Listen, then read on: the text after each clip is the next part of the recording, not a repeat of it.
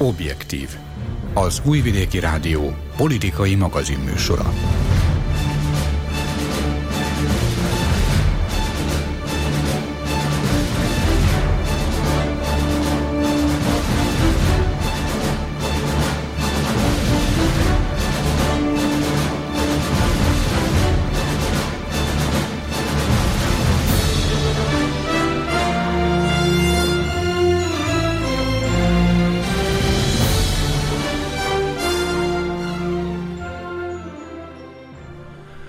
Napot kívánok, kedves hallgatóink! Patócs László vagyok, Objektív című műsorunk ügyeletes szerkesztője.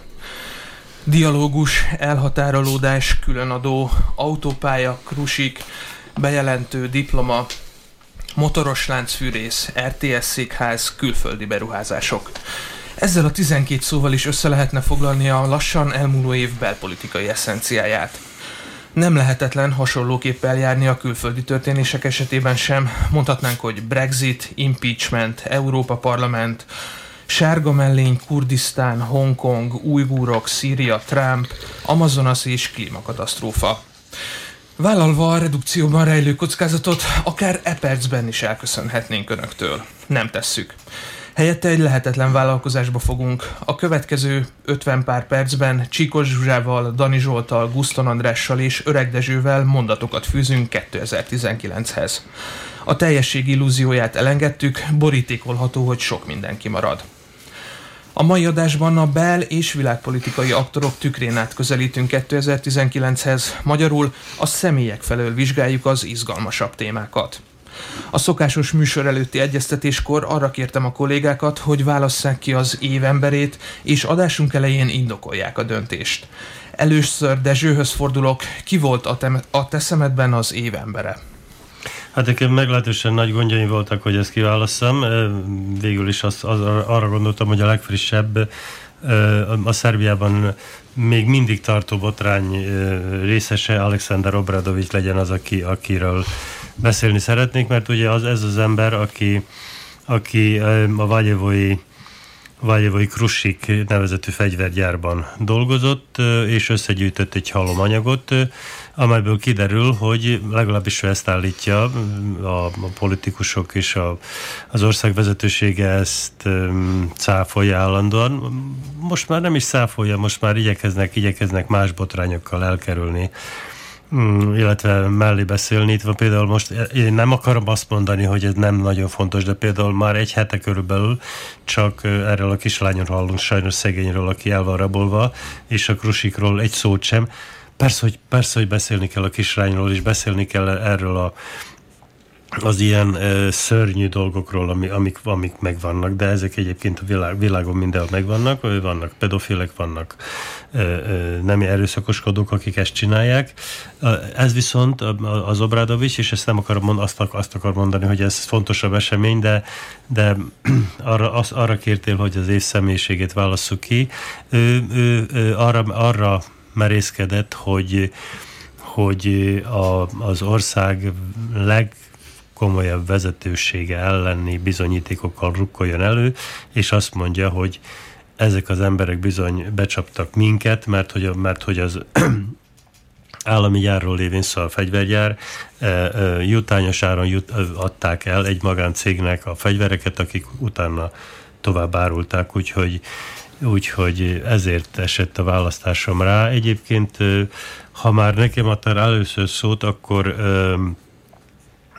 hogy is mondjam, teljesen értem, hogy mi még a, a társadalmi fejlődés olyan pillanatában vagyunk, amikor személyekhez lehet kötni az eseményeket, és a személyeken keresztül ö, rá tudunk világítani a társadalmi visszásságokra, mert végül is az újságíró feladat, hogy a visszásságokról beszéljen. A sikerek azok, azok jönnek. Az, az, hogy felkelt a nap, az nem hír. Azt akarom mondani, úgyhogy de az lenne az ideális dolog, hogyha nem személyekhez kötnénk a dolgokat, hanem a rendszer működéséről mondanánk, hogy tökéletesen működik a rendszer, és teljesen mindegy, hogy, hogy, hogy Alexander Vucicnak, vagy Petar Petrovicsnak, vagy Guszton Andrásnak, vagy Csíkos Zsuzsának, vagy Patos Lászlónak hívják az államelnökét, akkor is úgy fog működni, ahogy a szabályok ezt meghatározzak, na ettől nagyon messzi vagyunk. Zsuzsa?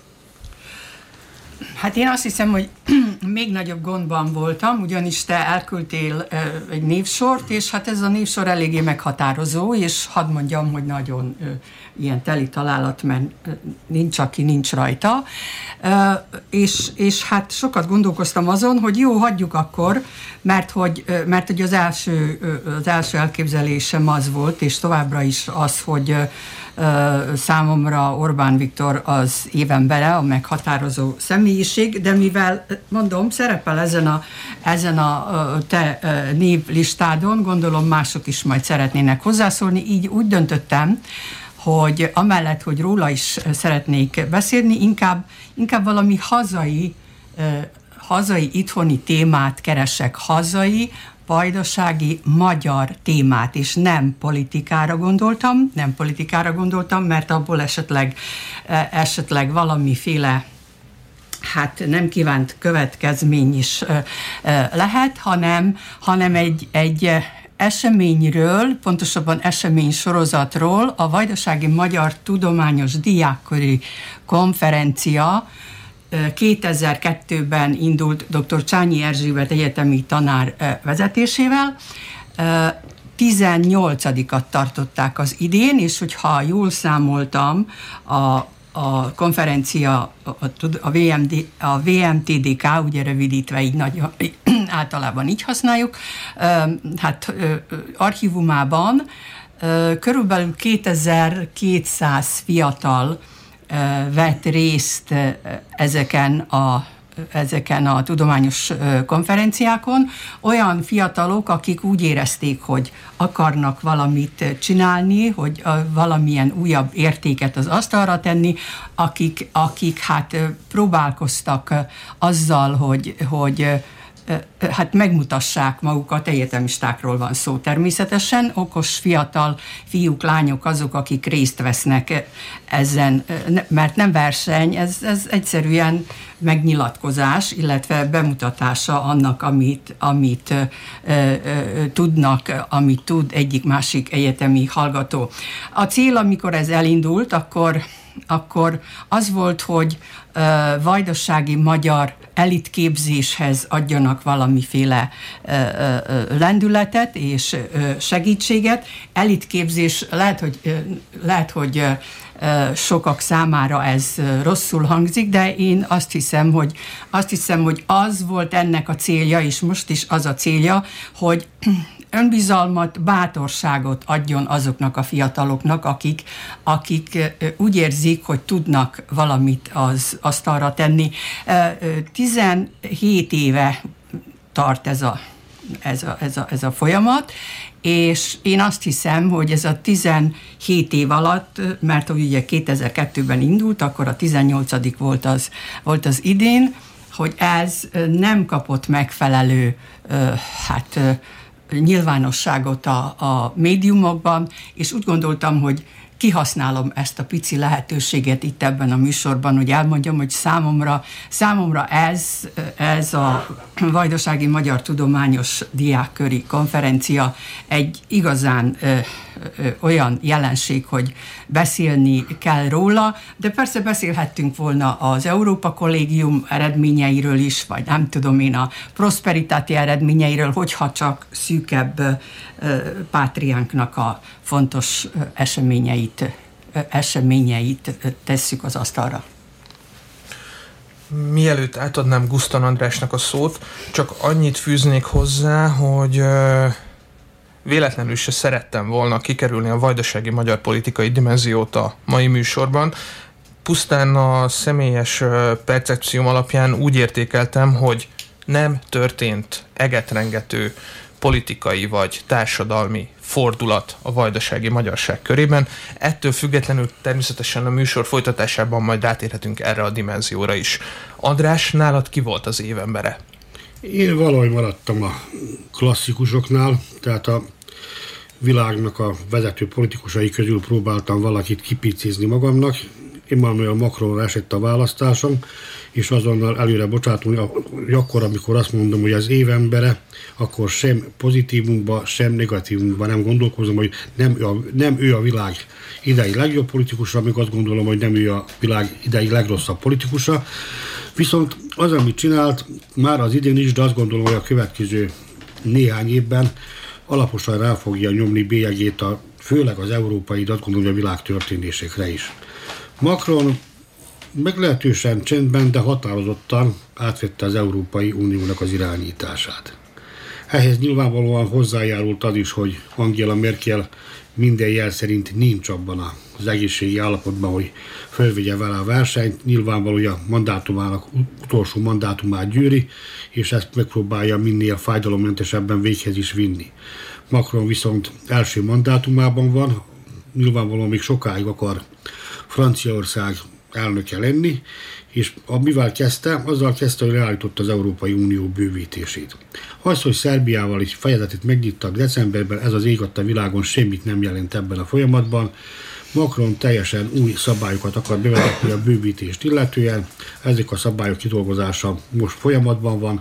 Talán májusig látjuk majd, hogy mi lesz ez a mi lesz az új szabályrendszer, és talán én attól tartok, hogy igen, fel fog állni egy több ligás Európai Unió, első, második és esetleg harmadik ligával is, és ezután már csak logikus következmény volt az, ami Észak-Macedóniával és Albániával következett, hogy nem nyitotta még velük a csatlakozási tárgyalásokat, de hát minek is nyitotta volna, amikor, amikor nem vitte előrébb azokat sem, amelyekkel még van nyitva. Tehát ők ugye kollaterális kár ebben a történetben, Észak-Macedónia különösen. Egy országról van szó, mert nevét adta fel ahhoz, hogy elhúzzák előtte az uniós mézesmadzagot, és ez a mézesmadzag még mindig a szaglás határán kívül esik. Ugyanakkor azt gondolom, hogy ugyanez a Macron volt, aki leállította a szerb-albán párbeszédet, amely nem valami intenzitással, de azért még valahogy júniusig tartott a berlini találkozói. A következőt összehívták július 1-ére Párizsba, amit három nappal a kitűzött dátum előtt egyszerűen Macron lemondott, és azóta éppen semmi sem történik ezen a téren. Azt, azt gondolom, hogy nem elhanyagolható az, amit otthon, otthon is tesz. Ugye ezt már sokan észrevették, a sárga mellényesek folyamatosan tiltakoztak jó néhány hónapig, és ez a nyugdíjreform azt gondolom, hogy igazán érdekes, hogy ezt hogyan fogja tudni véghez vinni.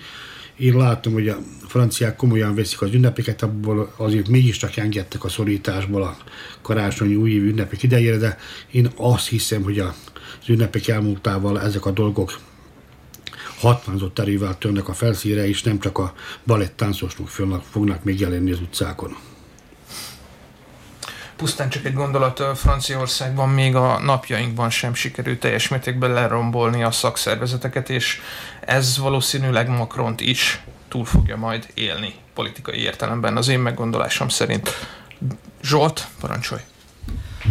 Mielőtt megnevezném a az év személyiségét úgy gondolom, hogy szükség lenne egy pár bevezető gondolatra, ugyanis a, az év személyisége az egy 92 éves hagyomány, amelyet az Egyesült Államokban hozott fel először a Time lap. Ezt azért mondom, mert ők határozták meg a, azt a definíciót, azt a szabályrendszert, hogy mi alapján is válasszák meg a, a, a legbefolyásosabb embert vagy embercsoportot sajtószakértők ugye szerint, hogy az, aki a, az adott évben a legnagyobb hatást, nyomást, stb. gyakorolta a történésekre, ez ugye lehet pozitív, negatív, nem ebből a szempont, nem ez a szempont a legfontosabb.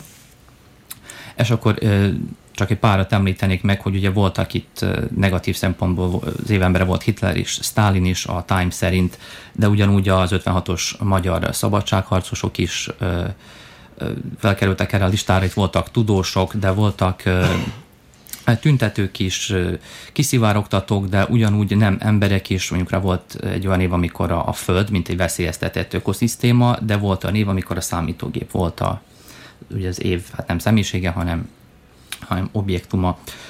És ezzel a, ezzel a, a ehhez a szabályhoz igazodva, szerintem meglátásom szerint két társadalmi csoport osztozik az év személye címen. Az egyik csoport az, aki gyűlöletbeszédet terjesztett bárhol a világon, illetve ezzel szemben azok, akik nem engedték meg, hogy a gyűlölet megmérgezze a lelküket. Ugye ez, ez, ez egy kicsit ilyen klisének is hangzik, de szerintem van értelme, mivel a, az emberiség történetében soha nem volt ennyi kommunikációs csatorna. Itt gondolok a közösségi oldalakra, elektronikus kommunikáció, stb., de továbbra is sok a, sok a hagyományos propaganda célokat szolgáló sajtótermék. A gyűlöletbeszéd az nem egy új jelenség, ez a történelem során az egész emberi történelem során jelen volt, de, de ma már egyszerűen akkora mértékeket öltött, és hihetetlenül könnyű, könnyű ma a pánikot és gyűlöletet kelteni szinte bármi, bármi irányába. És persze nem kizárólag ezek az új kommunikációs eszközökben kellene keresni főként a hibát, ugyanis ezek az eszközök az emberi természet szolgálatában állnak, illetve elő, előre hozták a társadalomba a, az emberi természet sokszínűségét és sok színes jellemét, és ezeknek egyszerűen kedvezőtlen hatásuk van. Számos, számos téren van, és, és, és lehet. Ez, ez egy ugyanolyan válság. Én is nagyon gondolkoztam, hogy most a, a klímaválság legyen a legyen-e a, az év fő témája, mert sokak szerint az, de erről meg gondolom, hogy szó lesz, mert a listádon szerepel a, a Time magazinnak az idei idejére kikiáltott személye. A kulcsfontosságú kérdés az szerintem, hogy, hogy a gyűlöletbeszéd és a, és a szólásszabadság között meg kellene találnia az egyensúlyt, és meg kellene őrizni ezt mert, mert láthattuk már százszor, az em, csak, a, csak a közelmúltból válogatva már sokszor megjártuk azt, hogy, hogy azt a helyzetet, hogy, hogy mi történik, amikor a, a gyűlöletbeszéd szabadon száll, semmi nem korlátozza, lásd második világháború, lásd Jugoszlávia szétesése. Az általam kiválasztott személy is nagyjából a Zsolttól most hallott narratívába illeszkedik be. Az én meglátásom szerint a Jacinda Ardern új-zélandi miniszterelnök volt az évembere, ugyanis ugye, mint ahogy arra visszaemlékezhetünk, néhány hónappal ezelőtt egy nagyon komoly vallási és rasszista alapú tömeggyilkosság rázta meg Új-Zéland társadalmát, de az egész világot. Ha én jól értelmeztem a miniszterelnök asszony viszonyulását, akkor ő a lehető legjobban kezelte ezt a ténylegesen tragikus problémát. Nem bocsátkozott bele populista és vagy demagóg szólamokba, és nem feszítette tovább azt a igen-igen sérülékeny társadalmi keretet, ami akkor kialakult Új-Zélandon.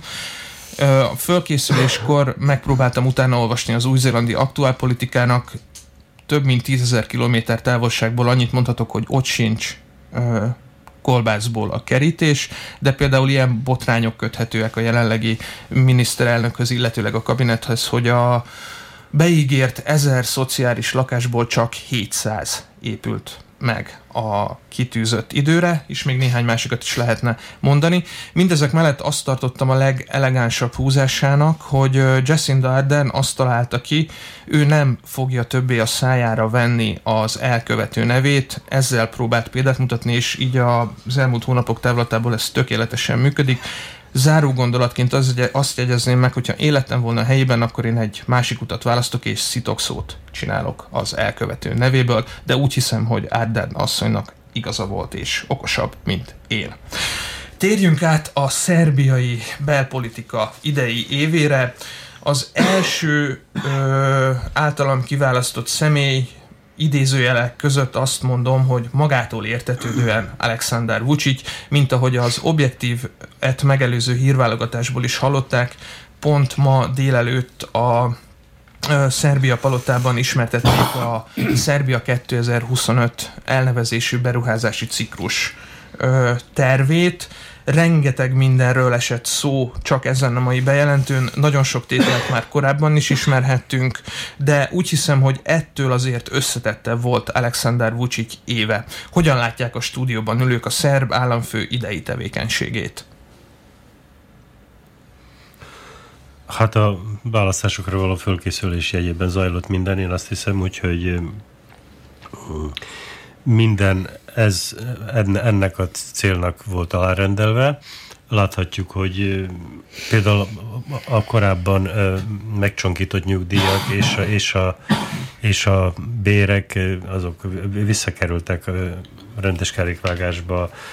Láthatjuk, hogy körülbelül minden második héten megnyitottak két-három kilométer autópálya szakaszt. Láthattuk, hogy Néha, néha azért kicsit többet is van.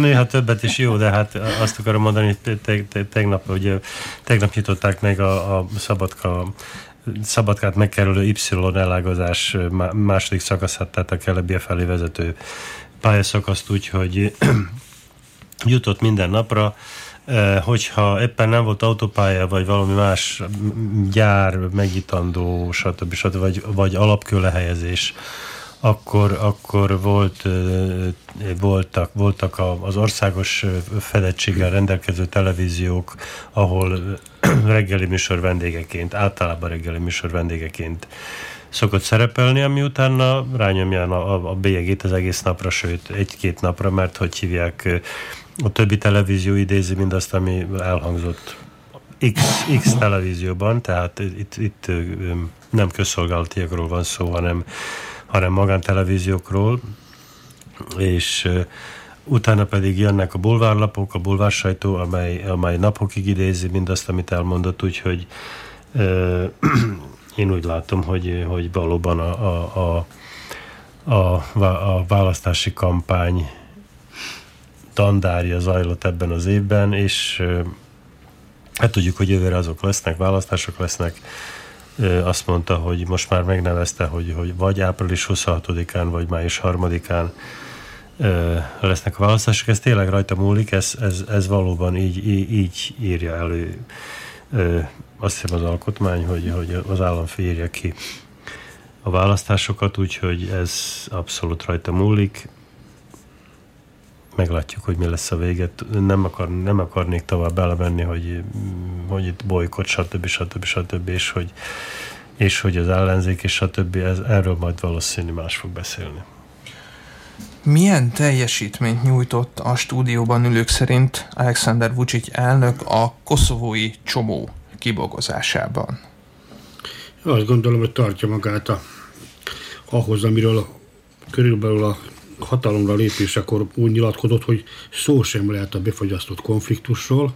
Na, ő szigorúan tartja ezt a befogyasztott konfliktust, és úgy látom, hogy eszágában sincs innen neki ezt a folyamatot elmozdítani most jelenleg legalábbis tudtunk szerint, még azt gondolom, hogy a jól értesültebbek szerint is semmilyen egyeztetés nincsen Belgrád és Pristina között, aminek nyilvánvalóan oka az, hogy Pristinában éppen kormány kellene alakítani, de korábban, korábban is alakulgattak kormányok, lettek új miniszterelnök, lettek új államfő, de a folyamatot sikerült valahogyan előré vinni.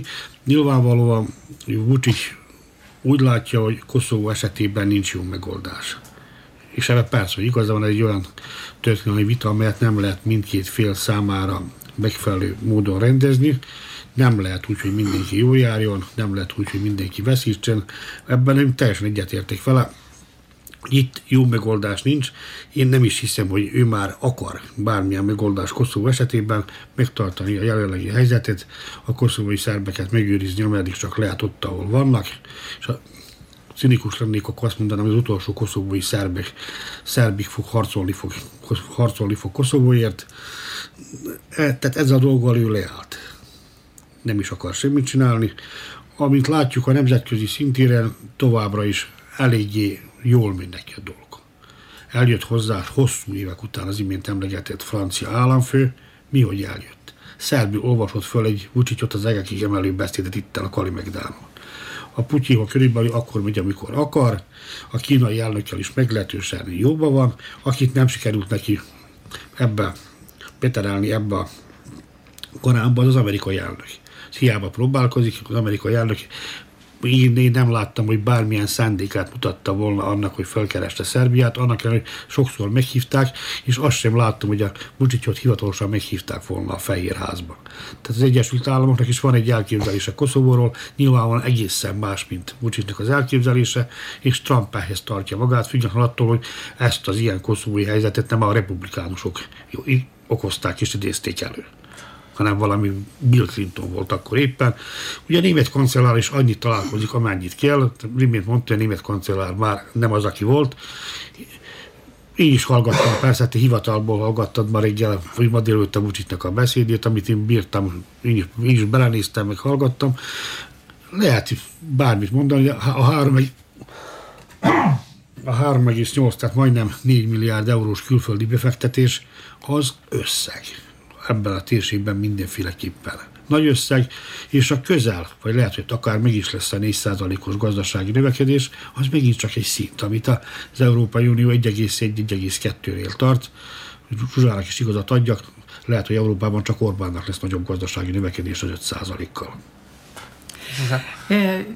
Azt szerettem volna mondani, természetesen, hogy Alexander Vucic volt itthon a, a, a meghatározója mindennek, de mindennek, mert hogy mindenről mindig kérdezik naponta, naponta, és ő naponta fél órákat válaszol a, az úgy alá tett, vagy alákérdező újságíróknak, inkább mondjam így, alákérdező újságíróknak, és ebben az alákérdezésben mindig az ellenzék részéről tett lépések, megjegyzések, vélemények értékelése az ő a, a, ezeknek a, a megnyilatkozásoknak az ő fő hát mondandója, hogy így mondjam, és ez, ez egy folyamatos kampány, ugye erről beszéltünk, hogy, hogy egyik szavazást befejezik, aztán már kezdődik az újabb kampány, és itt Alexander Vucic óriási előnyben van, és, és egyáltalán nincs is lehetőség arra, hogy más vélemény is hát az asztalra kerüljön. Egy dolog, amit pozitívumként mondanék el, róla az, hogy, hogy általában, általában a, általában azon ö, igyekszik, vagy arra törekszik, és arról beszél, hogy a béke megtartása, fenntartása a régióban a legfontosabb, és ezt azért méltányolnunk kell. Csak egy, egy fél mondatot mondanék ahhoz, amit András is, meg Zsuzsa is mondott. Ne felejtsük el, hogy Koszovóban háború volt. 1999-ben háború volt Koszovóban. A háborúk azok általában úgy szoktak történni, hogy elkezdődnek és befejeződnek. A befejezésnél pedig valaki elveszíti a háborút, valaki pedig megnyeri a háborút. Nos, itt az történt, hogy befejeződött, illetve nem tudom, hogy befejeződött-e, de nem nyert senki és nem vesztett senki. Ez a befagyasztott konfliktus és ezt a, a, a világ mostani, a, a, tehát a, a, a, a, a komplet az egész világ mostani állapota szerint ebben a pillanatban nem lehet befejezni ezt a koszovai konfliktust. Azért, mert, mert megvan, megvan a, a, a nyugati, még mindig azért megvan a nyugati érdek, és megvan, megvannak a keleti érdekek, tehát Kína és, és, és, és Oroszország és ezt, ezt, ezt lehetetlen befejezni, és én úgy látom, hogy ez a befogyatott konfliktus nem csak Vucicnak felel meg, hanem az Albán félnek is. Zsolt? Azt gondolom, hogy Vucic idei legnagyobb sikere az, hogy, hogy megőrizte a, a hatalmát, nem is a hatalmát, hanem a, a támogatottságát, mert hát ha, ha hiszünk a kutatásoknak, akkor ez, ez egy, már egy állandó szintre állandó szinten tartott támogatottság. Ennek ellenére azt gondolom, hogy Vucic nem lehet túl elégedett a legközelebbi munkatársaival, akikhez hallhattuk, hogy itt számos botrány kötődik, és nem vagyok benne biztos, hogy a hatalmi koalíciónak vagy pártnak van stratégiája, hogy hogyan is kezelje ezeket.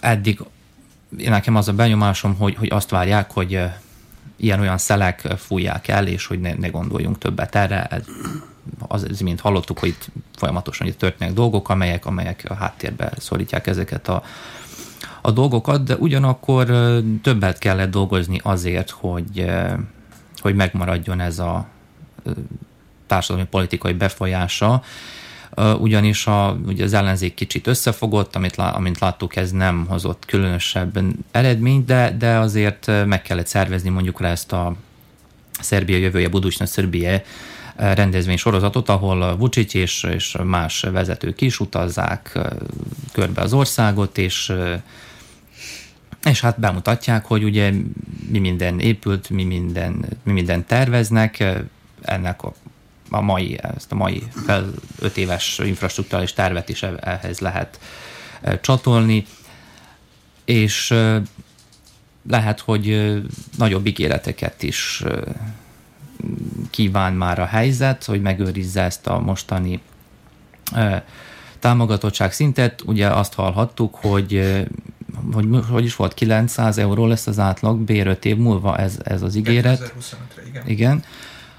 Ami a mostaninak, hát mondjuk úgy, hogy a kétszerese.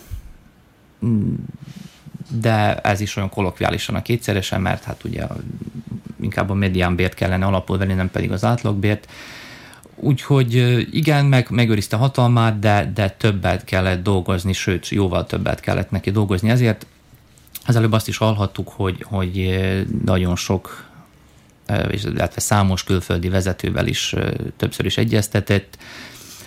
Ez egyrészt siker, másrészt ugyanúgy többet kell neki dolgozni a nemzetközi szinten is, mert egyrészt ilyen lehetetlenségeket kell megoldania, mint amilyen a koszovói válság.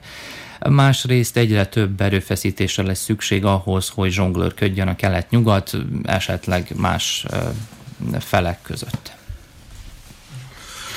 Zsolta fölvezetőjében említette a jelenlegi kormány minisztereihez köthető botrányokat. Ha én visszatekintek az évre, akkor Anna Brnabic mintha ebből miniszterelnökként nagyjából távol tudta volna magát tartani, ha jól láttam az évet, akkor inkább ez az év az ő esetében arról szólt, hogy ismételten és többször is megkérdőjelezték miniszterelnöki integritását. Milyen éve volt Anne Brunabitnak, és esetleg van-e alapja azoknak a sajtóhíreknek, amelyek szerint lehet, hogy a következő miniszterelnököt nem Anne Brunabitnak hívják? Sőt, én úgy gondolom, hogy biztos, hogy nem, eh, nem Anna Brnabicsnak fogják eh, hívni, mert hogy eh, mert hogy olyan nagyon tanulékony volt szerintem Alexander Vucic árnyékában, hogy az egyik szerbelemző megfogalmazása szerint már haladóbb lett a a haladóknál. Ugye tudjuk azt, hogy pártag belépett a pártba, mert hogy annyira, annyira igyekszik annyira, annyira igyekszik hát vonalon maradni.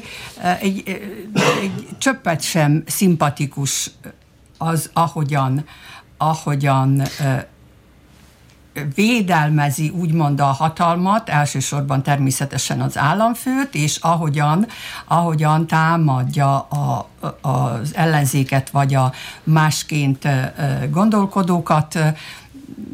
Sokak szerint a, a haladók soraiban, hát mondjam azt, hogy konzervatívabbak vagy szélsőségesebbek, kinek, kinek hogy tetszik, mai napig sem tudják megbocsátani azt, hogy, azt, hogy Alexander Vucic egy olyan szemét választott, aki, a, akinek legfontosabb, egyik legfontosabb jellemzője a szexuális másság, aztán pedig, hogy, hogy még úgymond fia is született az élettársától, már mint a doktornőtől, a, az, azt meg egyszerűen én azt hiszem nem is tudja megemészteni a, a, a közösség, és ha ha akkor, amikor őt választotta, a szerepet játszott ez, ez a tény Alexander Vucic esetében, akkor én azt hiszem, hogy szerepet fog játszani majd akkor is, amikor úgy gondolja, hogy mégsem, mégsem ő lesz az, aki, az, aki maradhat a funkcióján, mármint kormányfői funkcióján, de mondom, tanulékony, nagyon tanulékony, és katolikusabb most már a pápánál is, Anna Brnabics. Anna Bruna... Segítetik már. Hogy hívják a francia miniszterelnököt? Edward Philip. Edward Philip. Edward Philip. Az ötből ketten tudtátok majd, de én nem tudtam, őszintén bevallom. Teljesen lényegtelen, hogy hívják a francia miniszterelnököt. Na jó, ne haragudj, bocsánat, de Teljesen ott, ott, lényegtelen, hogy ott, hívják a ott. Franciaországban elnöki rendszer van, és az teljesen más, mint, mint a miniszterelnöki rendszer. Ezt aki számunk kireti, azok aki, aki ezt számunk kireti, ezek a franciák vagy a szerbek. Tehát a rendszertől függetlenül a rendszer teljesen így működik.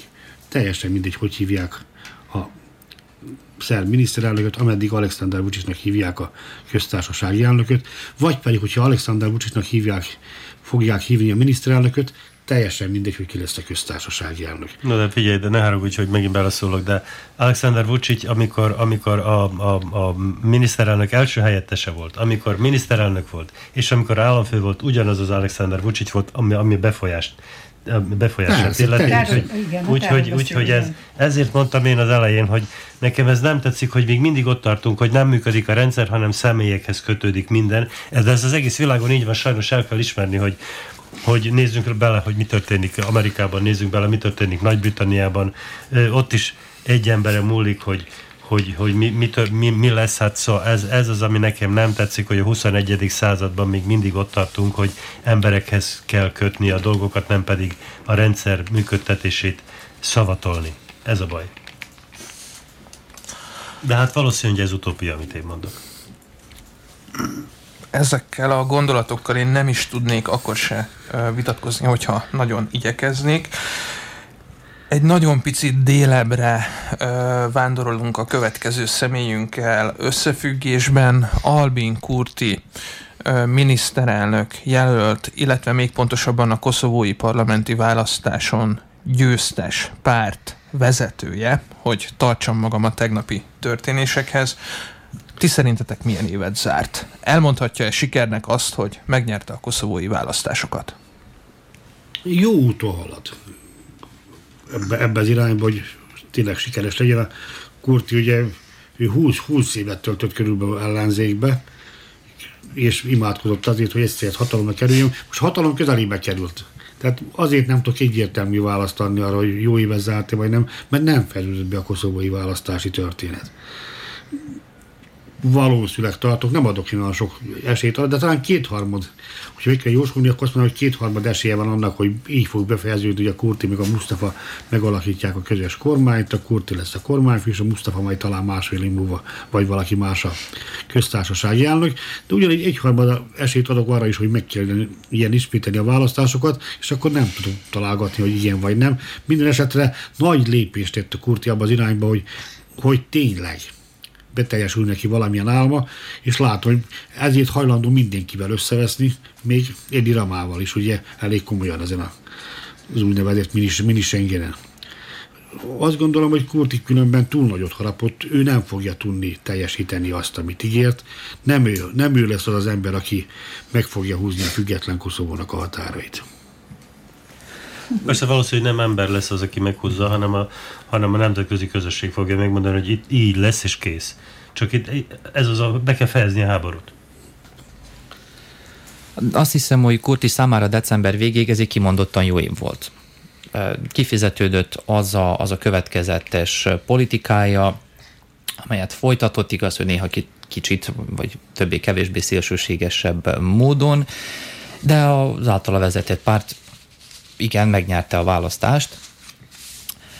Ennek ellenére úgy látom, hogy hát, hogy ez minden vagy semmi taktikát helyezi előtérbe, mert ha már hatalom közelbe került, akkor, akkor nem hajlandó lemondani bizonyos dolgokról. Én, én úgy látom, legalábbis itt látszólag kevésbé fontosabb ügyekben nem tud megegyezni Isza Mustafával és nem tudom, hogy kemény vonalas politikája miatt mennyire számíthat a, a nyugat támogatására számos ügyben, és most arról volt szó az előbb, hogy, hogy teljesíteni tud de mindent, amit bejelentett, többek között, egyebek között azt jelentette be, hogy felszámol a korrupcióval, megerősíti az intézményeket, egy, egy, egy úgymond normális jogállamot akar megteremteni, Hát ha tudjuk, hogy a Balkánon és különösen Koszovóban mekkora mértékben van jelen a, a bűnözés, ha, ha Kurti valóban le akar velük számolni, nem attól tartok, hogy nem tudom, hogy ki kivel fog leszámolni. nem volt túl vidám és szebb ö, évnyitó gondolat a Zsoltól elhangzott utolsó mondat. Térjünk most egy kicsit északra, hogy ö, ellensúlyozzuk a déli kitérőt. Orbán Viktor, magyar miniszterelnök a következő alanyunk. Én csak annyit mondanék, hogy az idei önkormányzati választás függvényében is értelmezzék a stúdióban ülők az idei évét. Az önkormányzati választások után, amikor arról beszéltünk, én már akkor azt mondtam, hogy hát kiütötték az első téglát a az Orbán Viktor vezette e, e, hatalomból, hatalom alapjaiból, és hát nagyon oda kell figyelnie a következő e, választásokon. Amikor ugye az évemberét próbáltuk meghatározni, jeleztem már, hogy én úgy gondolom, hogy Orbán Viktor az, aki, aki megérdemli, hogy azt mondjuk róla, hogy ő, hogy, hogy, hogy ő az év embere. Tudom, hogy ez, hogy ezt nagyon sokan most úgy gondolják, hogy melléfogás a részemről, de én úgy gondolom, hogy és hát ugye mindenki, különösen az az úgynevezett fősodor arról beszél, hogy, hogy szélsőséges nacionalista, sőt keményebb jelzők is elhangzottak, nem akarnom, nem szeretném megismételni, de mégiscsak ő az, aki az elmúlt években, és, és ugye hát nem csak ezt az évet kellene talán figyelembe venni, de az idei évben is, aki az elmúlt években és az idén is, és folyamatosan azt próbálja elérni, hogy a 20. században a magyarokat ért tragédiákat feldolgozza a közösség, hogy fájdalommentesen tudjon ugye tovább lépni. Orbán Viktor az, aki hát kiváló stratéga és jó szónok is, ezt még az, ellen, az ellenségei is elismerik neki. A Fidesz ugye 2010 óta folyamatosan hatalom, hatalmon van, és az idén születtek olyan intézkedések, amelyek kifejezetten gazdasági jellegűek, a családtámogatásra gondolok. Én, én úgy hát nagy vonalakban sokszor szoktam mondani azt, hogy hát a, a, a most dobálják lapáttal be a pénzt a, a családoknak. Na jó, ez természetesen enyhet, ez túlzás, de de azért az a családtámogatási program, amit ugye az évelején hirdettek meg, és amit, ami az év derekától van alkalmazásban, az, az, az igazán ö, ö, csodálatra méltó. Mindannyian tudjuk azt a bizonyos babaváró 10 millió forintos ö, programot, vagy, vagy a, a nagycsaládosok autóvásárlására adott két és fél milliós ö, ö, támogatást, és és hát a lakárvás, lakásvásárlási támogatást, az ingyen étkeztetést, ingyen tankönyveket, szóval nem akarom sorolni, mert, mert nincs, mert azért azok, akik hát bennünket is hallgatnak, azok pontosan tudják, hogy, hogy hogyan és miként zajlanak a dolgok, és, és nem csak ugye Magyarországon, hanem szerintem, szerintem az Európai Unióban is fontos politikus Orbán Viktor, bár Brüsszelben nagyon-nagyon ferdeszemmel néznek rá, de azért a én azt hiszem, hogy az, az ő érdemének kell tulajdonítani azt is, hogy a Visegrádi négyek, amely 991-ben alakult. Először ugye csak a három ország volt, aztán amikor, amikor Szlovákia és Csehország külön vált, akkor, akkor Szlovákia is hát tagja lett ennek a visegrádi négyeknek. Meghatározó lett ebben a V4-es csoportban, és sikerült úgy összekovácsolni, hogy most már Brüsszelben vagy Nyugat-Európában kinek hogy tetszik, ott is számolnia kell, kell a, a politikának a, a v hát befolyásával, vagy erő összetartó erőviszonyával. Hadd nem mondjam, András beszélt már ugye Macronról, hogy még ugye mindannyian tudjuk azt, hogy a kiszivárgott hírek szerint, hogy Emmanuel Macron volt, aki először is megfurtaja azt a bizonyos csúcs jelölteket az Európai Bizottság választásánál, és ebben, ebben ugye Orbán nagy örömére a v is összefogtak, és ebben támogatták Macron elnököt, és hát a, a, az új bizottsági elnök megválasztásában is hát fontos szerepet játszott a, a V4-ek, mondjuk úgy, hogy Orbán Viktorral közösen. Én azt hiszem, hogy nem csak, nem csak ezek a politikai dolgok, hanem a hazai gazdasági eredmények is alátámasztják azt, hogy Magyarország jó úton halad, és és hát ha igaz az, hogy egy személynek a, az elképzelése fontos, akkor ebben biztosan, hogy Orbán Viktornak is nagy szerepe van. Dezső? Mit mondjak, amiről Zsuzsa beszélt, ez, ez mind igaz, de olyan értelemben, hogyha nem lenne a német tőke, és nem, lenne ott, nem lennének ott a német autógyárak, akkor nem tudom, hogy Magyarország gazdasága milyen állapotban lenne. Ott vannak, úgyhogy ezt, ezt nem lehet elvitatni. Úgyhogy... Jó, de lehetnének másutt is, és éppen itt vannak. Az a kérdés, hogy miért vannak éppen itt, ugye? Így van. És te tudod a választ, hogy miért vannak éppen itt? Nyilvánvalóan, hogy jó környezetben vannak azért. Jó gazdasági feltételek közepette vannak. Na jó, akkor én ehhez, ehhez a témához nem igazán szeretnék hozzászólni. Inkább csak idézném az Emberi Jogok Egyetemes nyilatkozatát, amely nek a 14. cikke azt mondja, hogy minden személynek joga van az üldözés elől más országokban menedéket keresni, és a más országok nyújtotta menedéket élvezni. A második bekezdés pedig azt mondja, hogy erre a jogra nem lehet hivatkozni közöns, közönséges bűncselekmény miatti kellőképpen megalapozott üldözés, sem pedig az Egyesült Nemzetek céljával és elveivel ellentétes tevékenység esetében nem tudom miért jut eszembe erről Grojevski neve gyönyörűen ki lehet szedegyetni mindegyik ilyen nyilatkozatból egy-egy fejezetet, egy mondatom, ami nekem tetszik, és semmi más nem veszik figyelembe. Mert ugye akkor a Szerbia egy mélyen antidemokratikus ország, ahol üldözik a menekülteket, mert Szerbiából próbálnak menekülni Magyarországra. Ezt akartad mondani esetleg? Persze, ez is benne van, igen. Be, hogy úgy, Szerbiát a demokratikus országok között tartják számon, mi mindig azt vettem észre, és innen nem engedik be Magyarországra menekülteket, de én nem ragadnák el menekült témánál.